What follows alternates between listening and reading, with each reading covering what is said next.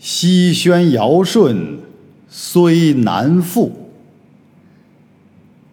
汤武桓文尚可寻。事迹不同，时又异，也由天道，也由人。大家好，久违了，欢迎大家回到。《资治通鉴》全本精读，我们接着上一讲，继续往下，直接看下一段。下一段呢，提出了一位历史上的重要人物，啊，他是一位重要的军事家，他叫吴起。那么司马光先生在描写这个吴起这位军事家的时候，也用了不少的笔墨，啊，把他的发迹、作为，还有最终的结局，分作几次写得很清楚。我们来看一下，从吴起这个人的。命运当中，我们能得到怎样的做领袖的启示？当然，这个启示不是作为吴起这个位置本身，啊，更大更重要的启示在于用吴起的人，啊，应该如何反思？或者我们自己在创业的时候，在用人的时候。如果遇到了吴起这样的人，我们应该如何对待？嗯，当然，如果我们自己是吴起的话，我们应该注意什么问题？在这一讲中将会提到。好，且看正文呢。吴起者，魏人，仕于鲁。话说这个吴起呀，他是魏国人，在鲁国做官，走上了仕途之路。啊，魏国人在鲁国做官，啊，也就是在他工作的这个地方啊，他不是本地人，哎，这就提出了一个问题：作为他本人来说。缘起就是充满了一定风险性的，嗯，齐人伐鲁，啊，这齐国人呢攻打鲁国，鲁人欲以为将，齐国攻打鲁国，鲁国哎就很想任用这个吴起呀为将，起。娶齐女为妻，鲁人疑之。鲁国想任用吴起为将，来抵御齐国的进攻，但是呢，吴起他娶的老婆，啊，他的妻子是齐国人，因此鲁国对吴起这个人起了不信任的猜疑，哎。起杀妻以求将，大破其师。哎呀，这个吴起啊，非常狠呐！齐国来打鲁国，鲁国想任用吴起来抵御齐国的进攻，但是他老婆是齐国人呐。那么下面人啊，就普遍反映，他的妻子是齐国人，你用吴起。啊，来帮着鲁国抵御齐国的进攻，那这里边不会有问题吗？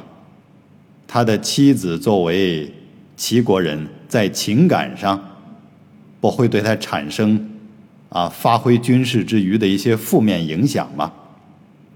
嗯，因此鲁国人猜疑啊，不信任吴起，吴起就因此而杀了自己的妻子。已获得了鲁国的大将之任，遂率领军队大败齐国军队，啊，杀妻为代价，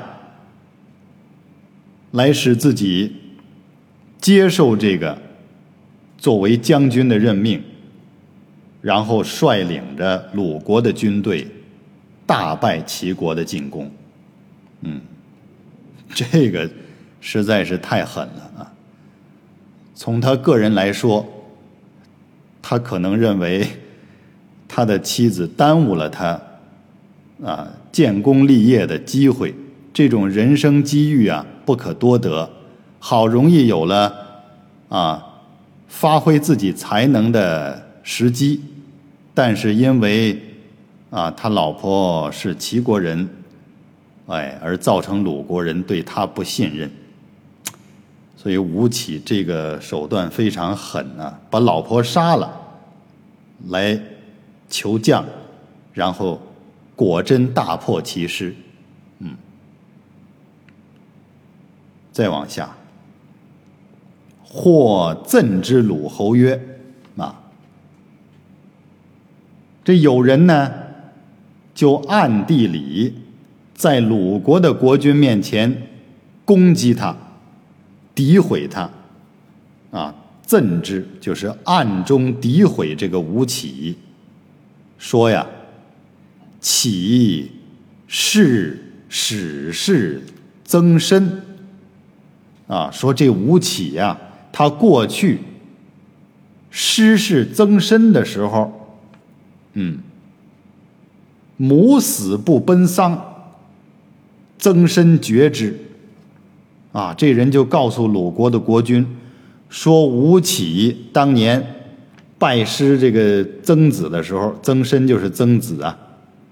这个时候啊，吴起的母亲死了，他都不回去奔丧服孝，结果因此呢，这个曾参曾子就与他断绝了关系，啊，觉得这个人呢。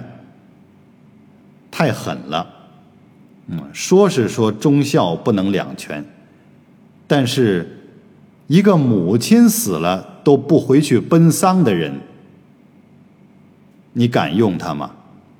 那上述两件事情交代的很清楚，啊，根据后文来看，吴起虽然是一位不可多得的军事家，军事的大将之才，但是。上述两件事情，却表明这个人物从一开始就埋下了祸根。一个是母死不奔丧，这个曾子都跟他断绝了关系；另外一个，为了啊这个建功立业，就把障碍他的妻子给杀掉，啊，以求将大破其师，嗯。这是埋下了两则伏笔。我们听到此处，也考虑一下：如果你是一个领袖，你会任用吴起这样的人吗？先好好思索一下，然后再来看他的故事。嗯，这个人接着说：“今又杀妻以求为军将。”起残忍薄行人也，啊，说曾经这个曾参都不理他了，因为他妈死了，不回去奔丧服孝。现在他又杀妻来谋求大将这个职位，可见呐，这个吴起真是一个残忍薄行之人呐。这个人跟鲁国的鲁侯说啊，还没说完呢，且。以鲁国区区而有圣敌之名，则诸侯屠鲁矣呀！啊，他接下来又说：况且呀，我们小小的鲁国，纵然有了战胜齐国的名声，可是这样一来，恐怕各国都要设法来对付我们鲁国了呀。嗯，如果你作为领导者，有人提出了这样的建议，你会采纳吗？嗯，那我们来评批一下啊。吴起这个人，虽然在一开始缘起之时就种下了祸根，啊，但是听到后文，大家就知道他的军事奇才啊是可堪利用的。然而鲁国啊，在即将遭受齐国攻打的这个重要的用人之际，鲁国的国公啊，这这个国君。却听从了一位臣子的这样的一面之词，啊，要我说呢，这个提意见的人呢，格局太小，难成大事。那如果你是领袖，你听了这个话，在关键的时候不用吴起了，那将是你莫大的损失。从人性的角度来讲。他把老婆杀了，希望建功立业，很残忍。长远的看，这就是祸根，必遭恶果，必遭恶报。然而，作为鲁国的国君来看，在他的立场上来说，急需一个军事奇才来解决战争的困扰。然而，他却听从了一个心量很小的臣子的这样的意见。而造成这个吴起呢，不能效忠于他，不能为他解决这个战争的危机，这是非常遗憾的。所以说，作为领导者，心量太小啊，就容不下大的将才。那这个提意见的人，暗中诋毁吴起的人，确实说的也有道理。但是现在是特殊的用人时期。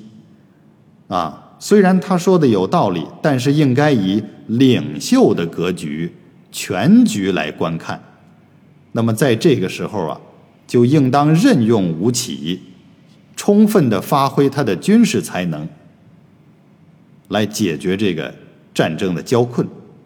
嗯，而且这个人所说啊，鲁国区区有胜敌之名，则诸侯屠鲁矣。咱们打赢了，在名义上咱们赢了齐国，但是各国都会对咱们图谋不轨了。这显然是一种不自信、不大气，啊，作为一个文人的这种软弱性的体现，嗯。那么当然，鲁国的国君根据这个建议呢，也就有了想法。吴起倒是个非常敏感的人，那接下来岂恐得罪？闻魏文侯贤，乃往归之。哎，遇到这种情况，那么吴起就很怕鲁国治他的罪，但是还是要建功立业啊，不然杀老婆的这个代价岂不太惨重啊？他就听说魏文侯是位贤德的国君，于是就去投奔魏文侯去了。看到吧，鲁国失去了一个出色的军事人才。嗯，如此如何做此定论呢？咱们往下听就知道了。啊，看看吴起到底厉不厉害。再往下，跳槽了。嗯。去投奔魏文侯了，那么魏文侯前面咱们讲过他的故事，确实是一位啊有智慧、有格局的人君。看他怎么对待吴起这样的人才的啊！往下，文侯问诸李克，哎，吴起这样的人来了，魏文侯就向李克征求意见。咱们看看魏国的李克是怎么说的。李克曰：“起贪而好色，先说出了他的致命的弱点。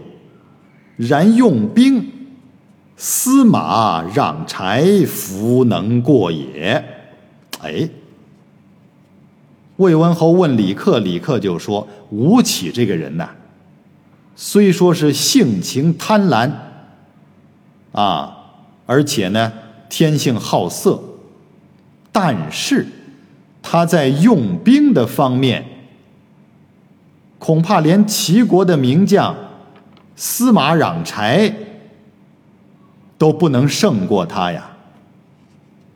看到吧？魏文侯手下的这个李克，就不是格局小的人，他能够一分为二的看问题，啊。当即指出吴起这个人的致命弱点：贪而好色，那贪婪好色。但是，一分为二的看清他现在明显的优势。啊，先说缺点，再说优势，一分为二的看他的军事才能啊，用兵之能啊。齐国的一位军事名家司马壤柴。恐怕都不能胜过他。说的很客观，一分为二的分析这个人致命的弱点和他非常出众的特长。哎，再往下，于是文侯以为将，击秦拔五城啊！看看，魏文侯会用人，这个李克呀也会提意见、提建议啊。于是魏文侯任命吴起为大将，用他来攻击秦国，连取了啊，连续攻取了五座城池。你看，鲁国都不敢用他来抵御齐国的进攻，结果魏文侯用他，直接打秦国，连拿下了五座城池。哎，所以作为一国之君呢，你看。当然，一国国君呢，他手下的人的水平是有区别的，啊，这个李克跟刚才鲁国的那个人啊，说法就不一样。这位格局就大，能够一分为二的辨明人才，看清问题。那么魏文侯呢，也有啊非常宽厚的这个心量。那么听了这个客观的意见，经过理智的思考，就用了吴起。果然好用啊！再下来，起之为将，与士卒最下者同一时，卧不设席，行不齐乘，亲国雷凉，与士卒分劳苦。足有病居者，起为损之。啊，看。吴起任将领的时候，嗯，他跟最下等的士兵啊一起穿衣吃饭，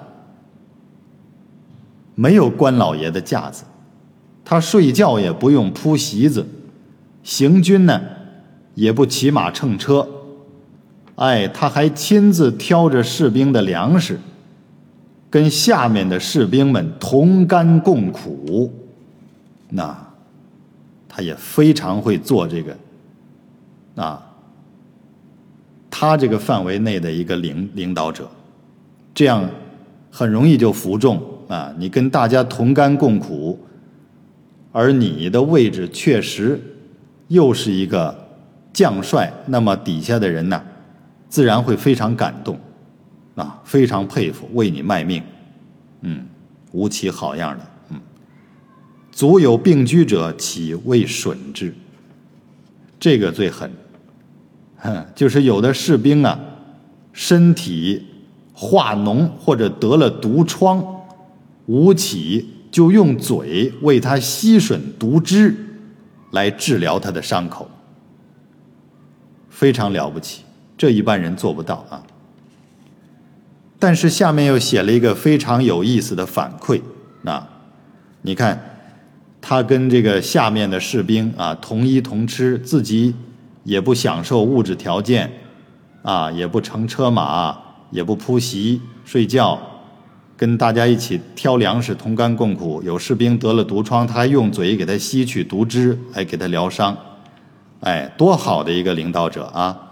但是下面，祖母闻而哭之，哎。但是那个士兵的母亲呢，听说以后痛哭不已，就是被吴起啊给他吸吮毒汁化脓的伤口的那个士兵的母亲，听了以后痛哭不已。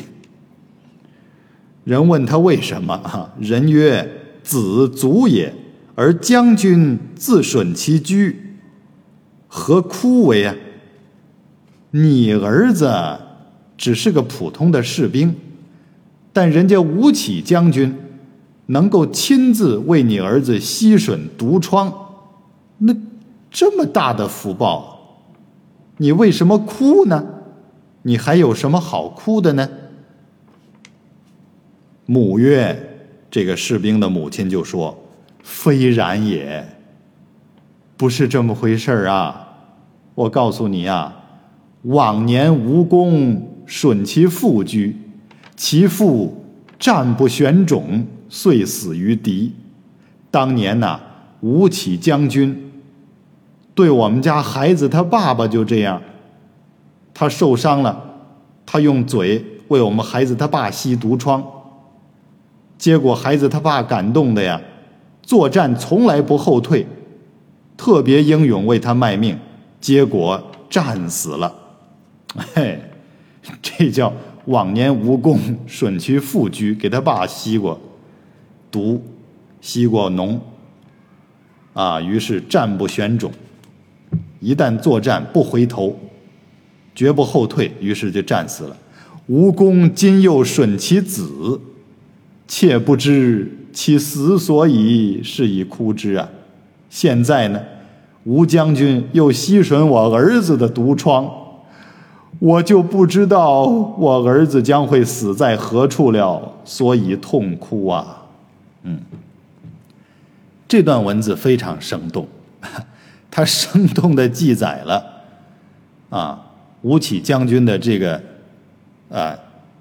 这个做法非常的好用，非常的奏效，啊！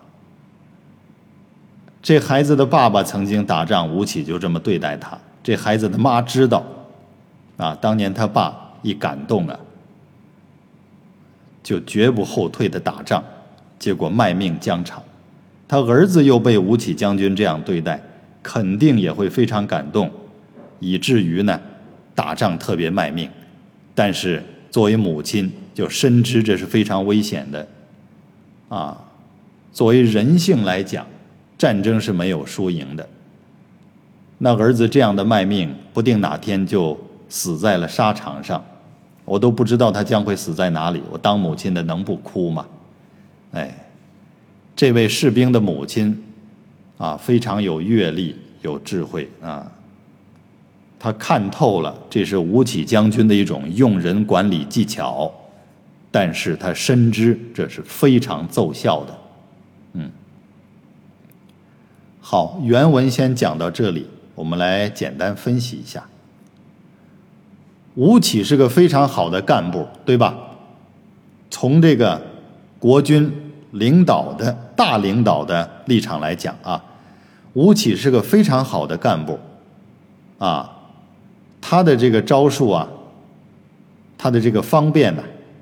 对于员工非常起作用，啊，是一个非常好的基层的火车头，在关键时刻，吴起这个人是绝对可用的。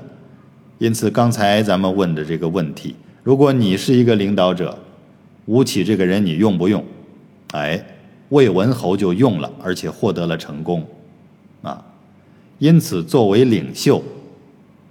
应当一分为二的看问题，在用人之际呀，对于特殊的人才，就要利用他的长处，为你贡献力量，啊，其短处呢，像刚才那个人说吴起啊，说他生性贪婪好色，这是他的致命弱点。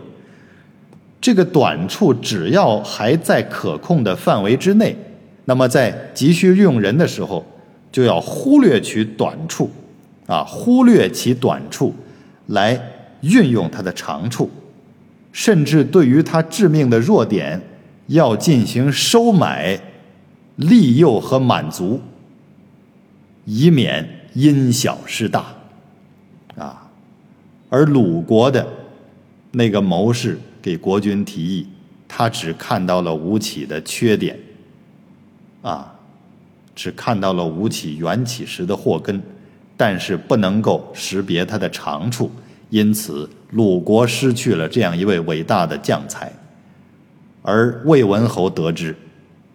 取得了屡次战争的胜利，嗯，所以我说呀，只看人的短处啊，识人只知道揭短，你的身边必然感召全是奴才和小人，哪怕是有才的人来了，也多是有才而无德之人。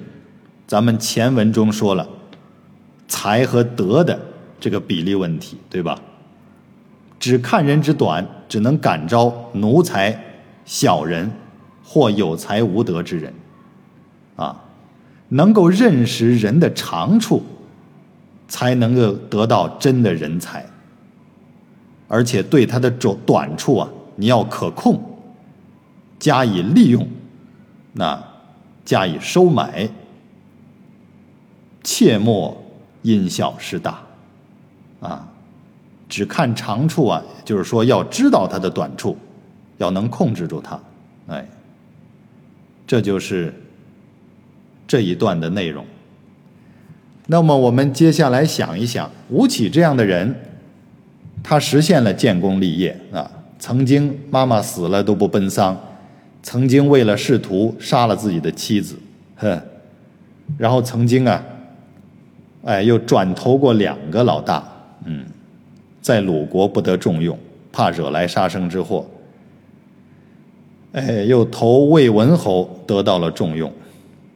那么我们想一下，作为吴起个人来说，他后来的命运将会如何呢？嗯，他开始是一个在外地为官受禄的人，那。他想必也很会处理人际关系的，对吧？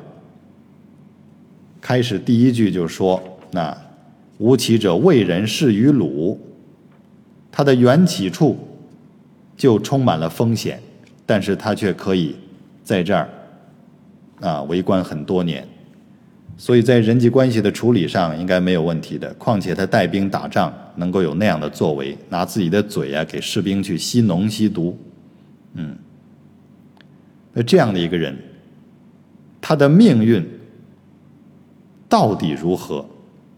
啊，他有巨大的军事才能和人格魅力，还有种种的优势，但是他的仕途开始之时就充满了风险，在不断的斗争之中，获得了自己。啊的用武之地，但是他又历经变节，啊，就是鲁国不重用他，他又去投魏文侯，曾经还杀妻，嗯，那么这个人，大家想一想，他的命运到底怎样？后文中有啊，在几段之后，我们会顺着原文的顺序再次提到吴起这个人。但是现在大家可以好好的想一想，嗯，我们再来理一下吴起的优势。这个人首先业务能力很强，啊，这个不说了是吧？打秦国魏文侯用他，结果直接攻下了五座城池，那业务能力没得说。政治嗅觉呢也算灵敏，在鲁国不得重用。也怕招来祸患，结果自己走了，投奔魏文侯啊！政治嗅觉也是非常灵敏的，这个人有一定的城府，有一定的人生阅历、人生经验，而且呢，在工作中能够安守本分，也很会表现自我。嗯，呃，有一本书啊，是这个。叫做《吴太公兵法》啊，是专门讲这个吴起的军事理论的啊，里面描写到了他跟这个魏文侯的对话啊。扩展阅读，大家可以找一下《吴太公兵法》。他在国君面前和在下属士兵面前都是很会展示自己的魅力的，嗯，而且在工作中呢也没有太大的野心，他个人的私欲呢也在可控的范围之内，所以综合来说，这是一位非常好的人才啊！鲁国失去了他，实在太可惜了。那么他的命运到底如何？咱们呵 呵且听后几回分解。好，今天先讲到这里，咱们下次再见。